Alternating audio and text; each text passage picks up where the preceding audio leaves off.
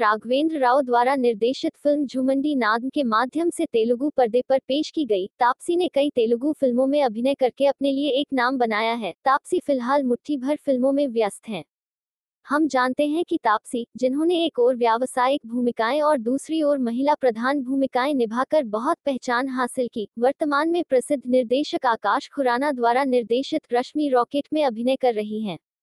हाल ही में, फ़िल्म के निर्माण के पूरा होने के बाद, उन्होंने आकाश भाटिया द्वारा निर्देशित अपनी फ़िल्म, लूप लापेटा की शूटिंग में भाग लिया। फ़िल्म के निर्माण में शामिल अभिनेत्री तापसी ने हाल ही में प्रशंसकों के साथ अपना पहला लुक साझा किया।